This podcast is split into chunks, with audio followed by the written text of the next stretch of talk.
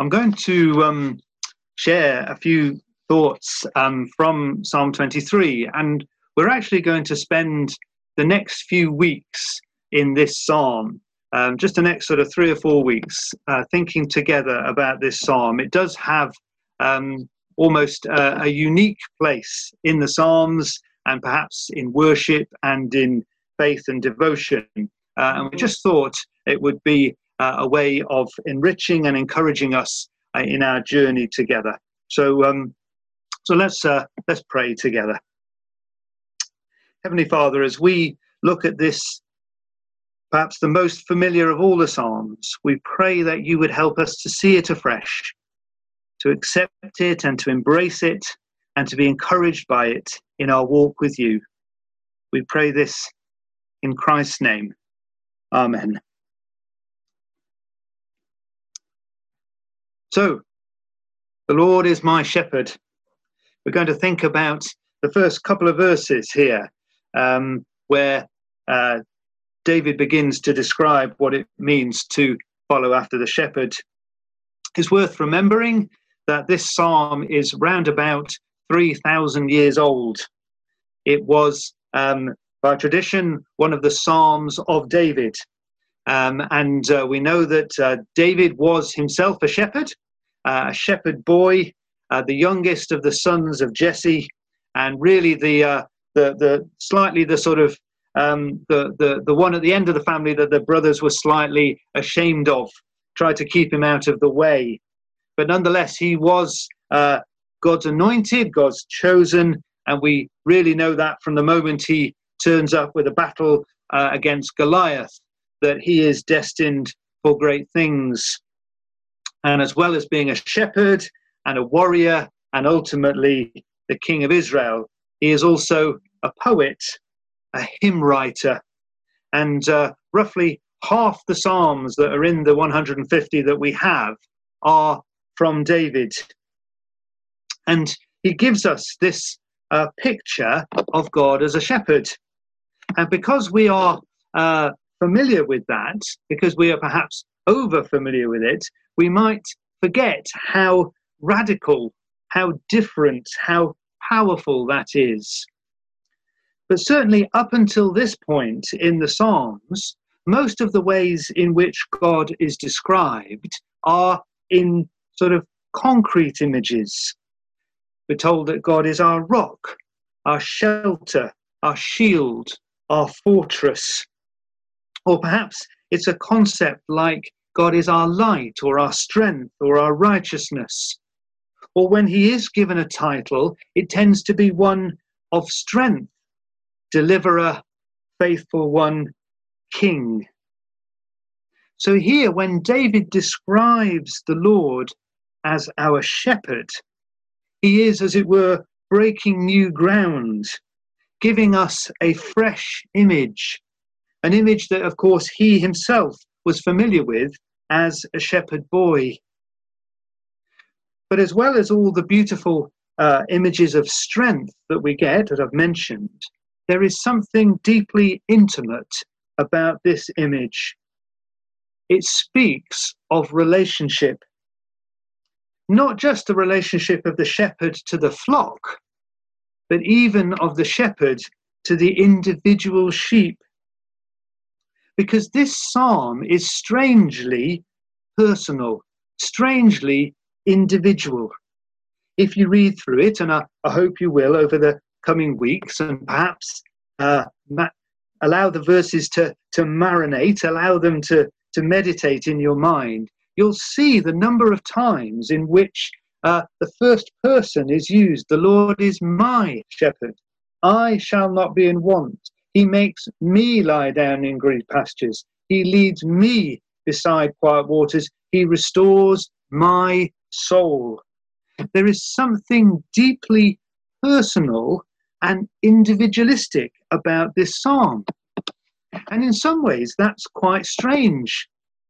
Perhaps in, in recent years, Western Christians, people like me, have been reminded that we are not just individuals, that we belong to one another, that we are in community. Remember all those beautiful words that we that we see in the scriptures about being a chosen people, a royal priesthood, a holy nation, a people belonging to God. 1 Peter talks about those images and also the idea of being living stones that are built together into a new community. Well, all that, of course, is true and good and right and is a challenge to the individualism of Western society. But perhaps what this psalm does remind us about is that at the heart of that corporate community, that corporate identity, is an individual relationship with our Lord God. The Lord is my shepherd. He leads me individually and personally. And he does lead. That's one of the great gifts of this psalm is that it reminds us once again that the life of faith is the life of movement. It is about journey. There is within this psalm this, this sense of being led by the shepherd. We are not stationary, there is movement and journey. And we're reminded, of course, about the way in which Jesus calls his disciples on the way, the way of the cross. So much so that the followers uh, in the book of Acts are not called Christians, they are called followers of the way. And uh, in the, the book of Hebrews, which we've been looking at together on the Wednesday Bible studies, this this very powerful image of the city of God and uh, on being on our way to the city of God. So the psalm makes clear that the Lord is my shepherd in my journey. We can and we will know his presence, his protection, and his provision while we are on that journey. And it's a reminder that sometimes if we feel becalmed, if we feel somehow that things have stopped, especially in this time of lockdown, that we need to turn to Him again and say, Well, where are you taking me? Where is the journey going to be next? Perhaps you are a, a young person or, or, or someone who had great plans for this summer or this coming year, and they've all gone out the window and there is a perfectly understandable sense of wanting to be to be angry of saying to god well where where are you in the midst of all this? All these lovely things i was going to do and now i can't. What do i do? We have a choice don't we? We can either sit and wonder and be tempted as all of us are towards complaint and and, and bitterness. Or we can say well lord where is this new journey, this new leading that you're going to take me on? And maybe it's a small but deeply radical journey to visit the person next door that we have never met, to cross the road, to volunteer in some way that we have not done before, to make the journey into our hearts and minds towards stillness and being with God, the journey to face Him in the quiet of our own hearts and minds. He will be there to protect and provide on that journey. And if we feel becalmed, then it's worth asking Him, Well, where are you leading me next? Because I need your presence, your protection, and your provision. So it's this deeply personal, individual relationship. It's this journey with Him as our shepherd. And thirdly, in these first verses, it is this sense of provision, but of wonderful provision. He makes me lie down in green pastures. He leads me beside quiet waters. He restores my soul. Guidance into provision, which is also blessing.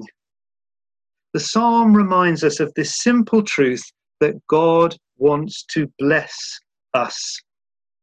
We remember in these words of Jesus that we've been considering I am the bread of life. Whoever comes to me will never go hungry, Whoever believes in me will never be thirsty. When Jesus speaks to the Samaritan woman at the well, whoever drinks the water I give them will never thirst. Indeed, the water I give them will become in them a spring of living water. Or from Isaiah, Come to me, all who are thirsty, come to the waters. Come, you have no money, come buy and eat. Provision, which is more than just our basic sustenance, it is blessing. God wants to bless us. And if you're anything like that, if anything like me, there will be within you a tussle and a, a battle. Does he really want to bless? Do we really believe that God wants to do us good? Um, this last week, um, I went to um, a diocesan training event by Zoom. Okay, and um, they're they're they're fairly grim things when you have to go in person. So you can imagine a hundred and something of us all looking at our screens. Fortunately, the bishop did something deeply liberating halfway through. He switched his camera off. And because he switched his camera off, everyone else then switched their camera off. And it got much better after that. Okay. But as part of that, um, they played um, the blessing, the, the UK wide blessing, which started at um, in start. It's a piece of music, and it starts at Gas Street, and um, it, it's the, the blessing from from Numbers chapter six, the the the the the, the blessing that, that God gives to to the people at that point. And as the song builds, it, it, it prays for God's blessing on us and on our children and on our children's children. And it, it's, it's not just about generations. There's something about this song that, that reminds us that God wants to do us good. And there I am, sitting in front of this screen on my own with my camera switched off, sobbing away as I thought that God wanted to bless. God wants to do us good. He's not just going to feed us, He's going to take us into green pastures. He's not just going to give us what we need, He's going to lead us beside quiet waters. He is going to restore our soul. And even in the midst of lockdown, and I think of members of our church family, our church fellowship, who've been through really tough things over the last few weeks. God wants to bless you. God wants to sustain you. God wants to feed you. God wants to nourish you. God wants to draw alongside you and wrap you in his arms. Why? Because that is his nature. He wants to bless. The Lord is my shepherd. Personal, in this journey, he wants to do us good. And you know, if we feel that He is not doing us good at the moment, that we can't see Him, and come back to this, these verses, come back to these Psalms, and begin to read these verses again and look to Him and say, I know you are my shepherd. I know you are there. Please, can I know your presence? Can I know your protection? And can I know your provision? Because, boy, do we need it at the moment.